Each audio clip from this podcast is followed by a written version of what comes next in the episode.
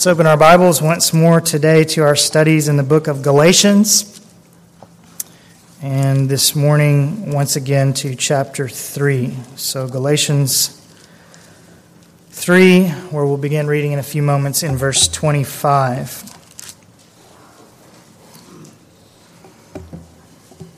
Father, as we open your word now, we ask that you would speak to us from it, that you would make what Paul is saying to the churches of Galatia clear, and what you are saying through Paul's words to the churches of Galatia to us clear as well. And that we would heed what we hear, and that we would believe what we hear, and that we would apply what we hear in our own lives, and that you would speak to us so that it would be inescapable for us to do so. We ask in Jesus' name. Amen. Now, just to briefly catch us up to speed on what's been going on in this book of Galatians, I want you to recall that the the reason, the primary reason Paul wrote this letter was to convince the Galatian churches that our justification before God, our being declared righteous in God's sight, is not by works of the law, but rather by grace alone, through faith alone, in Christ alone. This core doctrine of the faith was beginning to be doubted in Galatia in favor of the idea that if we really want to be right with God, if we really want to be Christians, then we must also become Jews as well. We must begin keeping all the Mosaic ceremonies like circumcision and kosher laws and the festivals and so on. And then God will really declare us righteous in His sight. But in this third chapter of his letter, Paul has been at pains to demonstrate that this is emphatically not the case, not the gospel. Indeed, we have seen him marshal the evidence of the logic of the cross in verse one, and of the Galatians' own experience in verses two through five, and even bringing together the teaching of the Old Testament itself in verses six through eighteen to demonstrate that we cannot be right with God, we must not be right with God by the keeping of the laws of Moses. Not only because we ourselves could never keep them perfectly in verses ten and twelve, ten through twelve, but also because the law was never intended to be a means of righteousness before God in verses seventeen and eighteen. To borrow again from Alistair Begg this morning, the law is not a ladder up which we climb to acceptance with God. Justification is by faith in the works of Christ and not by our own works in the laws of Moses.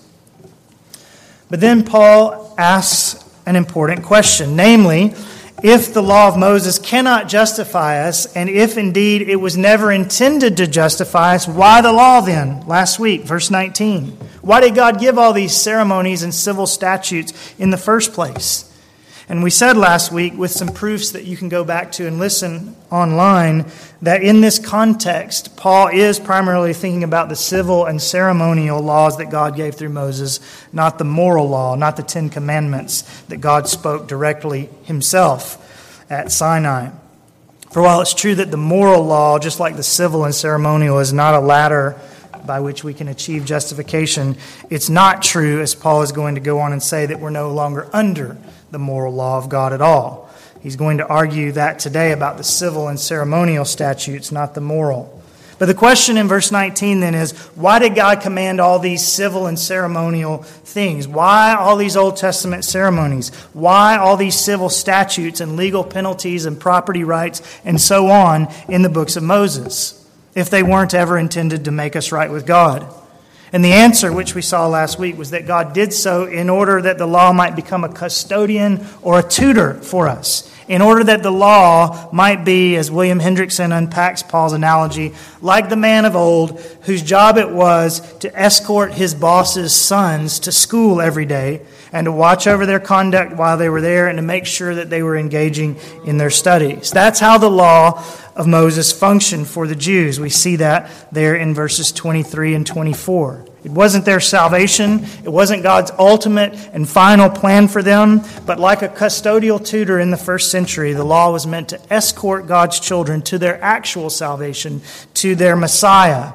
In other words, verse twenty-four, the law has become our tutor to lead us to Christ so that we may be justified by faith.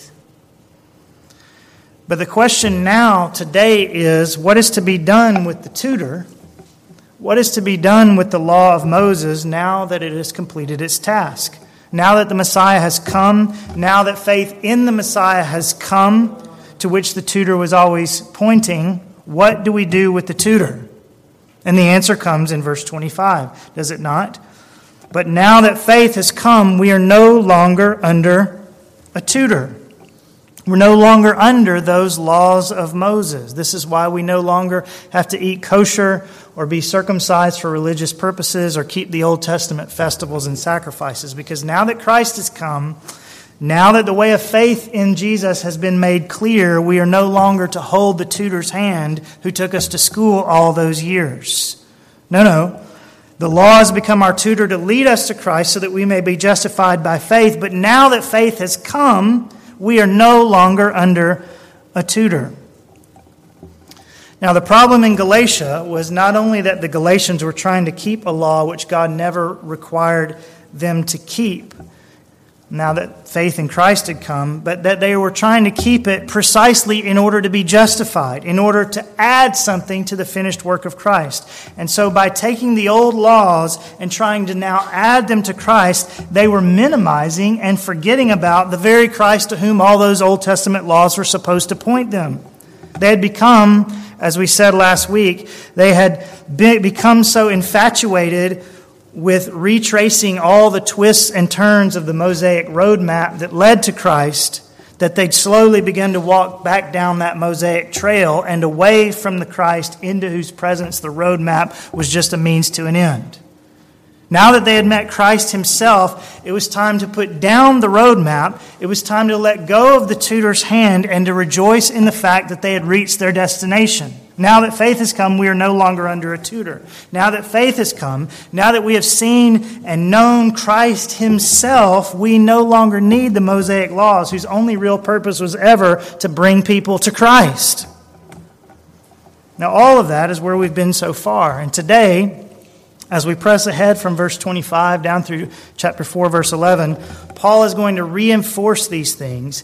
He's going to reinforce the fact that in Christ we no longer need the tutor of the law by reminding the Galatians that in Christ we are God's sons, and indeed that in Christ we are the grown-up kind of sons who no longer need the Father's custodian to lead us by the hand.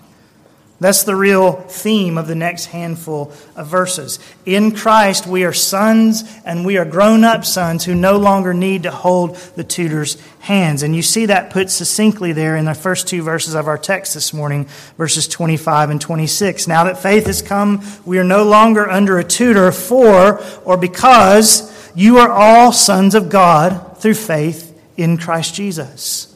You're no longer under a tutor because you're, you're sons. So here's one reason why we no longer need to eat kosher or be circumcised or keep the Passover or offer lambs for sacrifice. Not only because Christ has come and accomplished the very salvation that these things symbolize, but also because in Christ we are no longer slaves who need to be led around by the hand, nor even minor sons who need a custodian watching over us, but rather in Christ we are sons, heirs, heirs of age at that, so that the inheritance is now ours, Christ is now ours, and the custodians who lead us to him are no longer needed. Listen to how Paul puts it himself now in longer form, beginning there in verse twenty-five and reading all the way down through chapter four, verse eleven.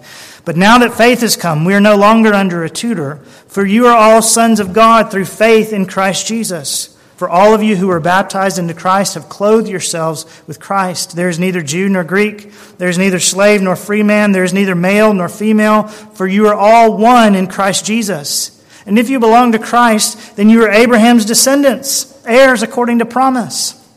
Now I say, as long as the heir is a child, he does not differ at all from a slave, although he is owner of everything. But he is under guardians and managers until the date set by the Father.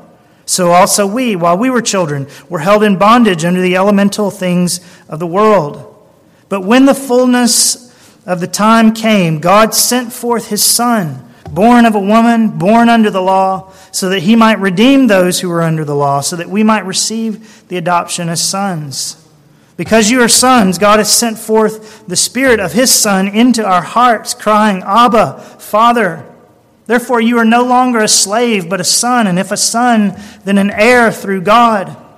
However, at that time when you did not know God, you were slaves to those which were by nature, which by nature are no gods.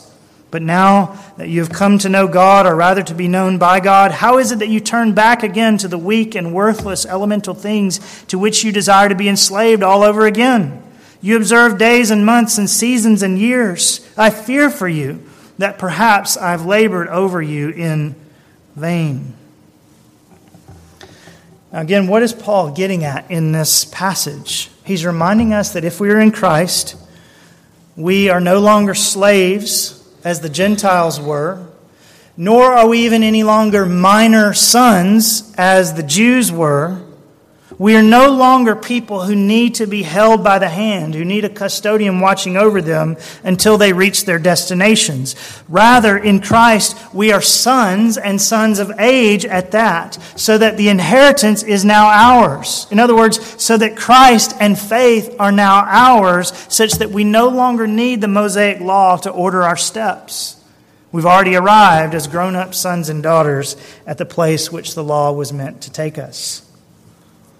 Now, before we continue on Paul's primary train of thought there, that our sonship means that we are free from the Mosaic law, before we consider further how our son and daughter, sonship and daughterhood relates to the custodianship of the law, let's just pause for a moment and bask in the fact that if we are in Christ, well, then we are sons of God, daughters of the King. Isn't that a wonderful thought?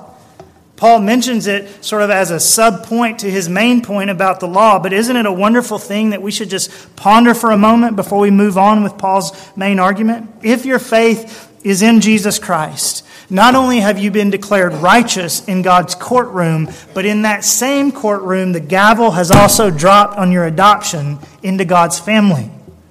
Not only, in other words, are you right with the judge in Christ, but in Christ you are also taken in by a father.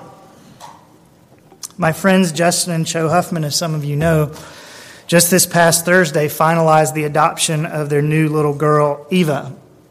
And they sent us a picture from the courtroom where a judge had ruled that officially, legally, irreversibly, Eva is their little girl always. And that decision is final. Eva, Eva doesn't have to do any certain things to really become their daughter or to somehow become more a part of their family than she is today. The papers have been signed, the gavel has dropped, and Eva is a Huffman, period, always. And so it is with adoption into God's family.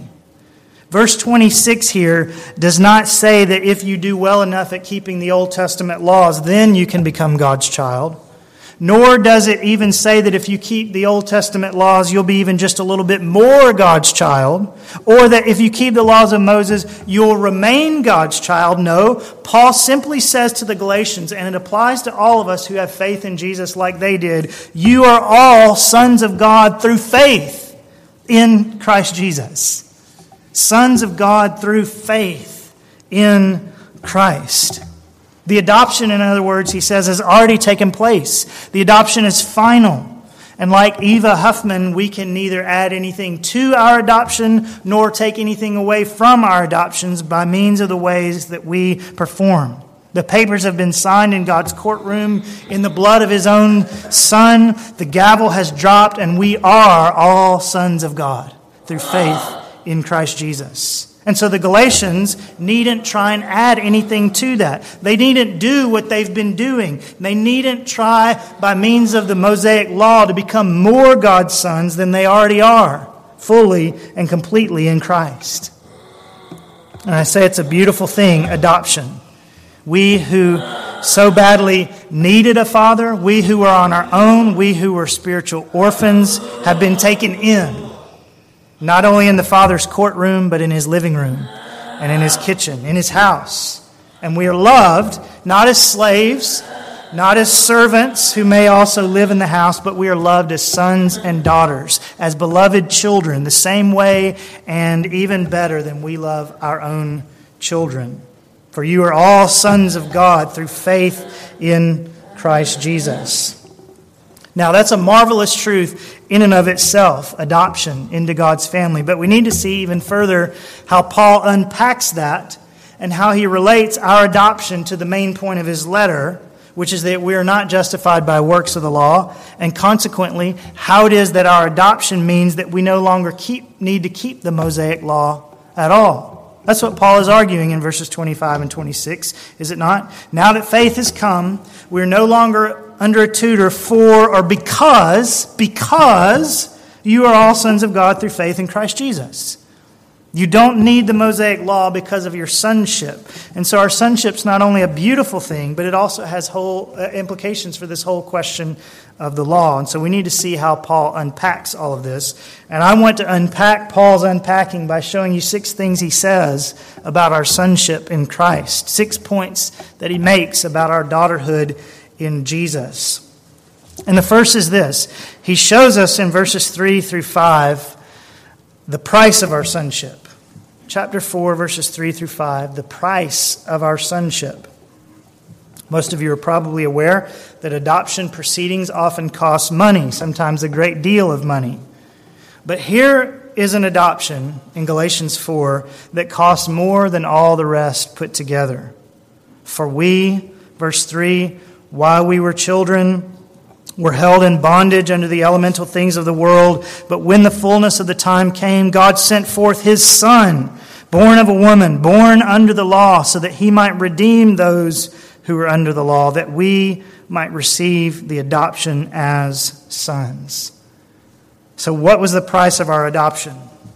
The greatest price that was ever paid, right? The giving up of the very Son of God, the second person of the Trinity, to come to earth and shed his precious blood to redeem you and me from our bondage. God sent forth his Son so that he might redeem, so that we might receive the adoption as sons ourselves. In order that we might be adopted daughters, in order that we might be God's adopted sons, God sent forth his eternal Son, his only begotten Son, the one who had been with him all throughout eternity. He sent him down out of heaven and to the earth and to the cross so that you and I might become sons with him. It was, I say again, the most expensive adoption there ever was, more costly than all the earthly adoptions combined. And why such a cost? Well, not because of the various legal and clerical fees as in our adoptions today. This adoption was so costly because God actually bought us back out of bondage, is what the text says. We were slaves, Paul says in verse three, in bondage under the elemental things of the world. In bondage under the elemental things of the world, by which phrase, as William Hendrickson explains, Paul is probably here referring to the ways that both Jews and Gentiles, by their adherence to their own respective rituals, tried to save themselves. Jews were in bondage to the laws of Moses because they were trying to save themselves by them. Gentiles were in bondage to their own pagan rituals and rites by which they were trying to save themselves. And so Jews and Gentiles alike, Paul says, are in bondage, enslaved to false ways of thinking, enslaved to false doctrines of salvation, and to the rituals whereby they sought to achieve it. And in order to be redeemed from bondage, a redemption price must be paid, verse four. That's the way out of slavery, right? That someone comes like Hosea in pursuit of his prostitute wife and plunks down the coin to liberate the captive, to emancipate the slave. And God is saying here that Jesus came and paid that price down to the last cent by shedding his precious blood for his people. We All we, while we were children, were held in bondage under the elemental things of the world. But when the fullness of the time came, God sent forth his Son, born of a woman, born under the law, so that he might redeem those who were under the law, that we might receive the adoption as sons. And so as we work through Paul's argument, this is the first thing to notice, and it's really at the core of Christian theology, isn't it? Isn't it? Something that we must never forget, the price of our adoption, the price of our sonship. But then we also need to see briefly the receipt of our sonship in verse twenty-six of chapter three, the receipt of our sonship. Christ paid for our adoption into God's family, but how do we receive that gift? Well, I won't linger long here because I covered it in our introduction, but just notice again from verse twenty-six that the way we become sons of God, the way we become daughters of the King, the way we receive our adoption is not by works, but by simple faith in Christ. For you are all sons of God, verse twenty-six, through faith in Christ Jesus. And so, back in verse twenty-six, before Paul ever gets very far into his argument about sonship and the Mosaic law, he informs the Galatians that they became sons. They received the gift of adoption simply with the empty and open hand of faith.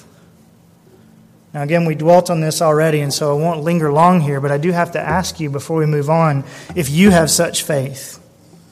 If you've been willing to accept the fact that your acceptance before God, both in His courtroom and in His dining room, both in terms of your justification and in terms of your adoption into His family, have you been willing to let yourself believe that your acceptance with God in these ways doesn't have to be earned, doesn't have to be deserved, doesn't have to be worked for, doesn't have to be paid back, but that all you must do is believe God, take Him at His word, and reach out like an orphan and just accept what the Father offers to do for you? My friend, if you're slaving away, hoping to merit a place at God's table, the good news this morning is that you needn't. Rather, just simply trust that the Father really means it when He says that the adoption fees have already been paid, verses four and five, and that all you must do to receive them is believe His promise and put out your empty hand and receive it. For you are all sons of God through faith in Christ Jesus. That is the receipt of our sonship, by faith. And then thirdly, as we press further into Paul's argument concerning sonship and the law, we need to notice the equality of our sonship. The equality of our sonship there in verses twenty-six through twenty-nine. Now this point is corollary to the last one, and the relationship between the two points works like this. If we become sons and daughters of God, verse twenty-six, through faith in Christ, and therefore not as a result of our adherence to the Mosaic law. If we become God's children by faith in Christ and not by adherence to the law, well then, the Gentiles, this is what Paul is saying in verses twenty-six through twenty-nine, the Gentiles who have faith are just as much the children of God as the Jews who have faith. Because sonship doesn't have to do with our adherence to Moses, but with our adherence to Jesus. See if you can hear that as I read to you verses twenty-six through twenty-nine again. For you are all sons of God through faith in Christ Jesus. For all of you who are baptized into Christ have clothed yourselves with Christ. There is neither Jew nor Greek. There is neither slave nor free man. There is neither male nor female. For you are all one in Christ Jesus. And if you belong to Christ, then you are Abraham's descendants, heirs according to promise. Did you hear it? What Paul is arguing is that since we become God's children by faith, verse twenty-six, the Gentiles are not somehow lesser children of God than their Jewish neighbors who believe in Christ and also don't eat pork. Indeed, in Christ, verse twenty-nine, the Gentiles are sons of Abraham, just like the Jews are.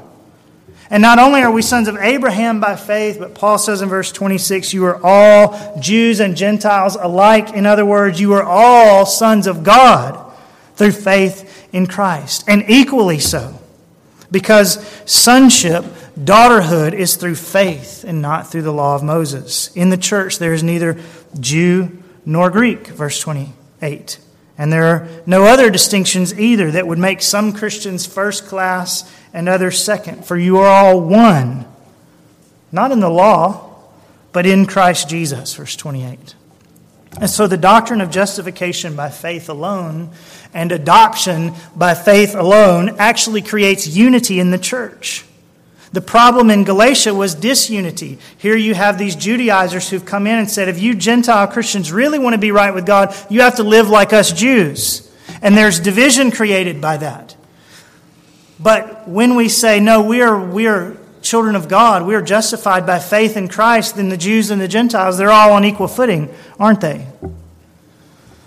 There's unity in the church because the word alone, the fact that we are justified by faith alone in Christ alone and not by anything that we are or do, places every Christian on equal ground. Some Christians may be more mature than others.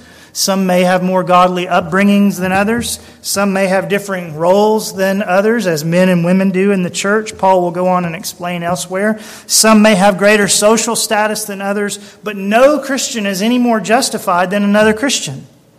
And no believer is any less a son or daughter of God than another believer. Because justification, as Paul has been arguing at length, and now adoption also in chapter three, are through faith in Christ, and not by works of the law. And I hope you take that seriously.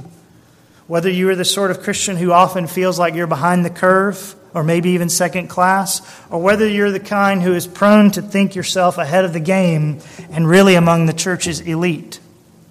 There are differences in us, and we should all strive to greater maturity and so on. But if we genuinely believe on Christ, neither our varying stages of maturity, nor our diverse roles in the church, nor the divergence of our backgrounds, nor our spiritual gifts, nor anything else that is not faith in Jesus can make us more or less Christian, more or less justified, more or less a child of God. There is absolute equality when it comes to our justification and our sonship in Christ. So we've thought about the price of our sonship. We've thought about the receipt of our sonship, that it's by faith, and how that creates, thirdly, the equality of our sonship. And now in the fourth place, let's notice an analogy for our sonship in verses one through seven of chapter four. An analogy for our sonship. Listen to verses one and two again. Now I say, as long as the heir is a child, he does not differ at all from a slave, although he is owner of everything. But he is under guardians and managers until the date set by the Father. Now, do you see the analogy Paul is giving here? Prior to the coming of Christ, prior to the making clear of the way of faith, the Jews were like children, verse one. They had an inheritance waiting for them, Christ,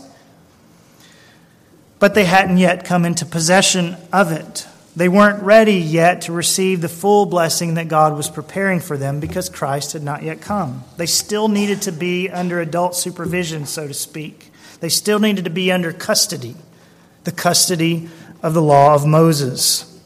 And so you picture a young lad today whose father owns, let's say, a pizzeria.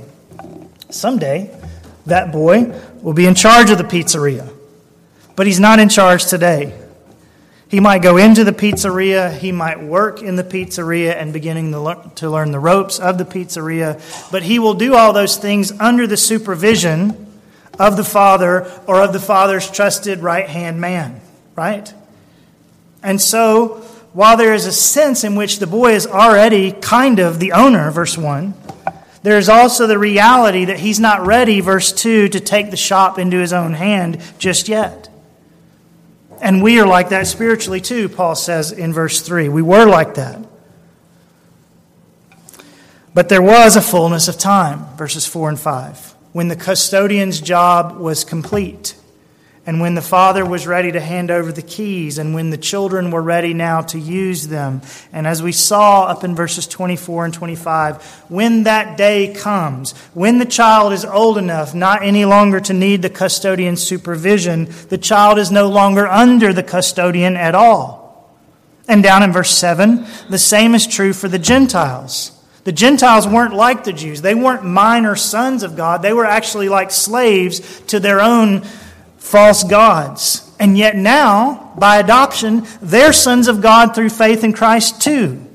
And having been adopted into the family, they are heirs too. And so the pizzeria, if you will, is theirs too. Since Christ has come, he is theirs too.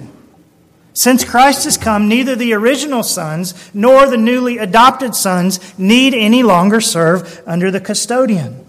And so Paul's analogy of sonship is that while a father does not place either his minor son or an unprepared slave in charge of the inheritance, but rather he places them under the charge of a custodian, yet there is a fullness of the time that comes when those sons will be ready and when those slaves will be adopted, and when they as heirs will take possession of the inheritance and will no longer need to be managed by custodians. And Christ is the inheritance. And now that he has come, now that the sons have taken hold of him, they no longer need the law of Moses to guide them along until the fullness of the time. For in Christ, the fullness of the time has come. And so we ponder earthly heirs in verses one through seven. We look at this analogy of earthly heirs and the custodians that they are under and the fullness of the time when the custodians are no longer necessary. And we have then in the fourth place an analogy for our sonship in the gospel. And then in the fifth place, let's also take notice of the evidence of our sonship. How do you know if you're really a son or daughter of God? What is the evidence of our sonship in verse six? One answer, of course, the evidence of our sonship is that it is our faith in Christ, right? That's how we became God's children in verse twenty-six in the first place. So one way you know that someone is a son is because their faith is very evidently in the Son. But are there any more evidences? Is there anything else that would demonstrate that our faith really is in Christ and that therefore we really are sons of God, daughters of the King? Well, just notice briefly what Paul says here in chapter four, verse six. Because you are sons, God has sent forth the Spirit of His Son into our hearts, crying, Abba, Father. Now, here's something that's not immediately analogous to an earthly adoption, particularly when the adopted child is a little older. An earthly adopted child may not always have an instinct, and it may not always be easy for the adoptee of a human father to begin to relate to that human father as his father. It may take a while for this child brought into a home to begin to acclimate to that relationship. But for the Christian, for the adoptee into God's family, there is this instinct placed in us, verse six, by the Holy Spirit, by which we begin, at the beginning, to relate to God as our Father. Now, that doesn't mean that some people might not have hang-ups concerning the fatherhood of God because they were mistreated or neglected by their own earthly fathers. But what this verse six does mean is that if a person is really a believer in Christ and thus really a child of God, he or she will begin to think of God as his or her Father, which is why those hang-ups happen, because we are thinking of God as our Father by a new spiritual instinct, and then sometimes we have to go back and figure out how do we make that fit with how the word Father sounds to us in our own historic cases. But we're already thinking of God as Father. That's why that dilemma is there for some people, and why for others it's just a very warm thing that we begin immediately to realize that we are God's child. And so one evidence that we are the children of God is, verse six, that we begin to really think and therefore act as though God were our Abba, Father. We gain an instinct, like a child with a loving father, to run to this God whenever we have a need.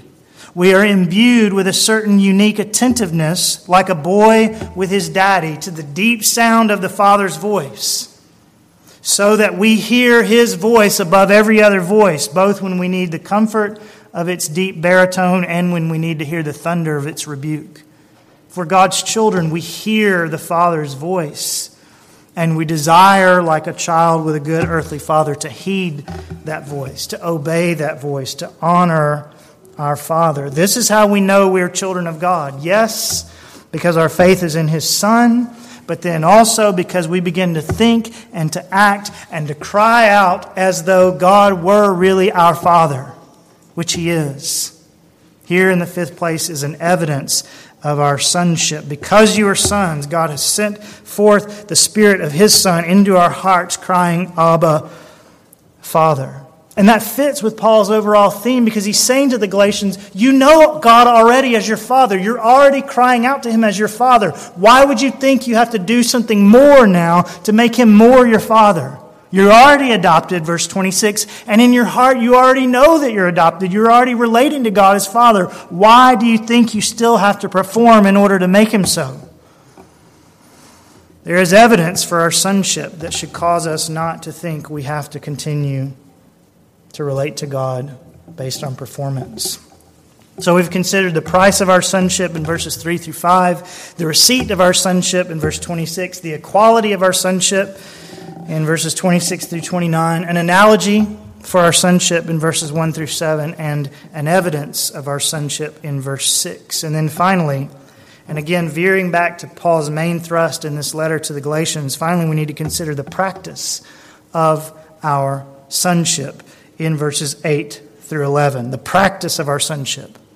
If we are God's children, if we are adopted into his family, and therefore heirs of all that is in Christ, and if our standing before God, both as adopted and as justified, has come to us by faith in Christ and not by our adherence to Old Testament ceremony, what should our practice be concerning Old Testament ceremony, concerning the law of Moses? What should we do with it? Well, the answer, very clearly in verses eight through eleven, is that we should not turn around now as children who have let go of the hand of the tutor and reach back and try to take his hand again. We should not turn around and add Jewish custom back in that was only ever meant to bring us to Christ where we are. We should not seek circumcision for religious purposes. We should not feel the need to eat kosher. We should not add the Mosaic festivals into our Christian lives and calendars.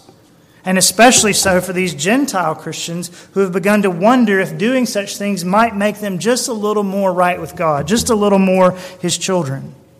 Those things won't make you any more right with God, Paul has argued, and they won't make you any more his child, and so you need to steer clear of them, he says here in verses eight through eleven. However, at that time when you did not know God, you were slaves to those which by nature are no gods. But now that you have come to know God, or rather to be known by God, how is it that you turn back again to the weak and worthless elemental things to which you desire to be enslaved all over again? You observe days and months and seasons and years. I fear for you that perhaps I have labored over you in vain. Now again, borrowing my understanding from the great commentator William Hendrickson, let me see if I can't paraphrase what Paul is saying here in these verses. You Gentiles, he's saying in verse eight, were already enslaved once before to mere earthly things, to mere outward rituals and gods that you thought would be your salvation but were actually no avail at all. And so how is it, verse nine, that having come to Christ and having been delivered from your false ways of trying to achieve salvation, how is it that now you're simply turning back and grasping after another false way of salvation and once again getting yourself all tangled up in outward rituals that cannot save? You see, the rituals are different. They had their pagan rituals before. Now they're trying to adopt Christian rituals. But in both places, they're trying to do something themselves to save themselves. And Paul is asking them, how can you do that? You've already seen that you needn't and couldn't save yourself. You've already seen that Christ is the answer. Why are you now grasping for, again for something other than Christ? The specific outward rituals to which the Galatians are now turning are Jewish rituals, yes, verse ten. They're the rituals of the law of Moses, which, as Paul has shown, were never meant to justify and which have become obsolete with the coming of Christ. And so he says, how can you turn to another set of rituals? The first ones couldn't save you, and neither can the ones given by Moses. That's not what they're for. Maybe, verse eleven, maybe I've been wasting my time. Maybe you're not Christians after all. Indeed, it's that serious. The Galatians turning to the laws of Moses, to the Old Testament ceremonial law, in an attempt to complete their salvation is so serious that Paul fears that he may have labored over them in vain. He fears that they may not be Christians at all. Not because a sin like this, or any other sin for that matter, can cause a person to lose his or her salvation, but because if the Galatians are now trying to add something to the finished work of Christ, do they really get the finished work of Christ to begin with? If they don't think Jesus' sinless life and substitutionary death and resurrection on the third day received by faith are enough to make us right with God and to bring us into his family, well then maybe these Galatians aren't really Christians at all. I fear for you that perhaps I have labored over you in vain.